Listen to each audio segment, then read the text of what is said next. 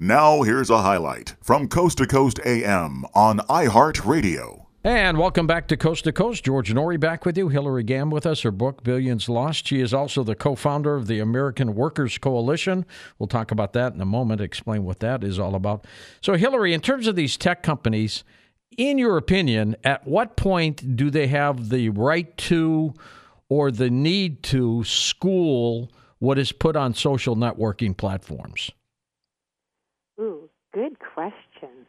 Well, I think that social platforms now have become a mass communicator. And as your earlier guest indicated, President Trump's got a lot of sway on Twitter, right? He's oh yeah, probably.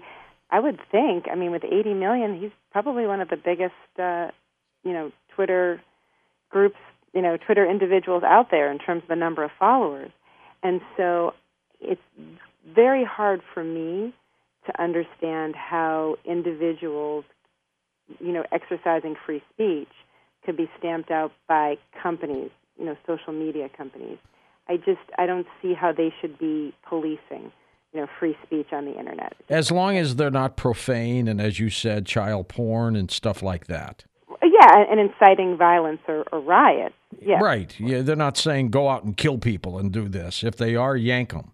Right, but I'll give you an example. One very good example happened today. I heard uh, one of the CEOs of one of the largest social uh, networking platforms that we have in the United States talk about how they shut down the uh, president of Brazil because he was saying that there were studies, medical studies, that showed that hydroxychloroquine was effective in early treatment. Oh yeah, they're yanking that off all the all over the place. But what was very interesting was that, and, and his and and his his justification was they were saying that, and that was somehow not true. But you know, I live in Connecticut, and in this week in Connecticut, the Yale uh, head epidemiologist came out with a study, that, you know, two clinical trials that said exactly the same thing. So there's a situation where uh, you know there might be different points of view, and, and I think science is based on that, right? That's what yep, science is. It's exactly. always varying different points of but view. you put something on about COVID 19 that they don't like, they take it off. They wipe it off instantly. It's gone. It's almost like they've got 25 people simply just reading people's posts and they see COVID 19 pop up. They take it off. Yeah, I, and did you hear? Um, I'm sure you did, but you heard there were the the physicians who were in, like they had their ER practice and they put something up and they Mhm. giving their opinion, and they were shut down immediately as soon as it was hi- highlighted. And that's the kind of thing that really has to stop. I mean, that's That's too much. That's blatant. yeah, it really is. It's too much, right? It's just not American. That's blatant. Well, let's talk a little bit about COVID 19, then we'll get into your American uh, Workers Coalition and how you formed that. But COVID 19 has cost us 40 million jobs already.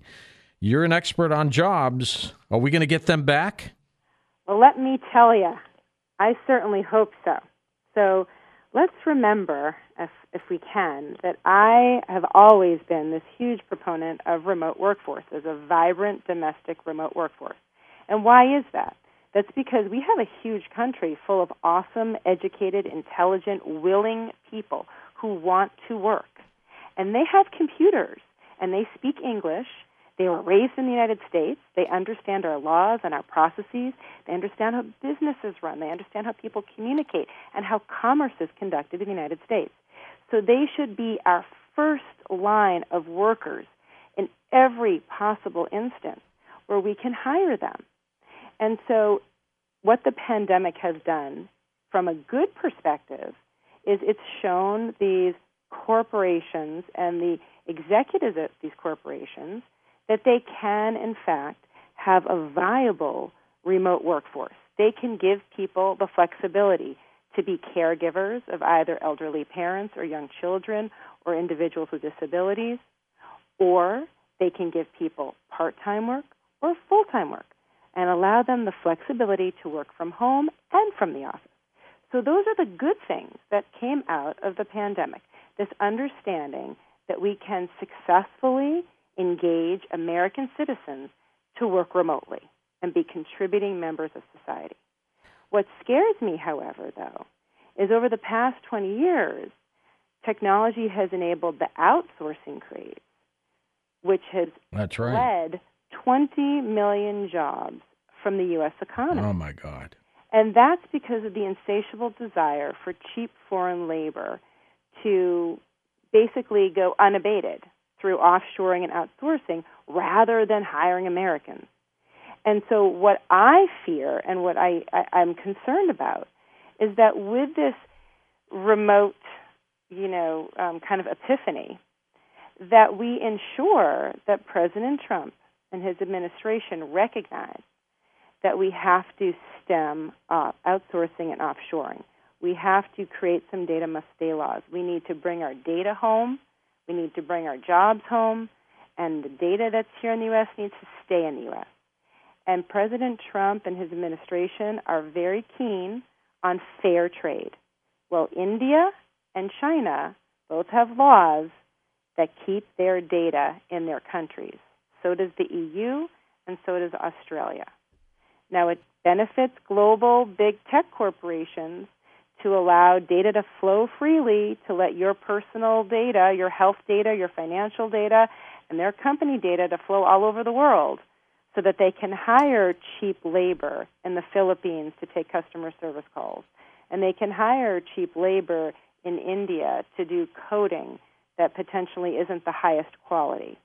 And so, with this new remote workforce awakening in the U.S., we need to keep our keep our jobs domestic, and we need to bring our jobs home. 20 million jobs outside the U.S. due to outsourcing and offshoring. Even if we just brought a fraction of those back and gave them to people work living so they could work in the Midwest, you know, not necessarily in these big cities, we would see the American economy come back. We're still 20 million short, though, Hilarie. We are, but you know what? If we give Americans jobs, then Americans will grow our economy.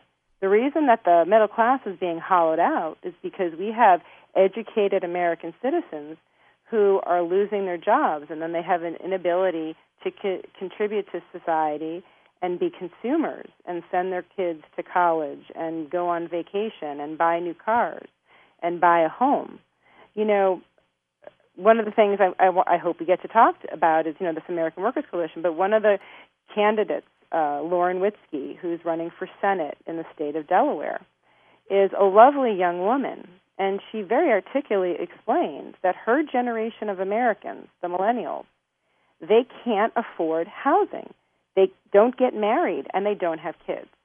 And that's the hollowing out of these educated Americans who go to college and then are denied access and opportunity to our jobs that are crippling our economy and crippling our democracy.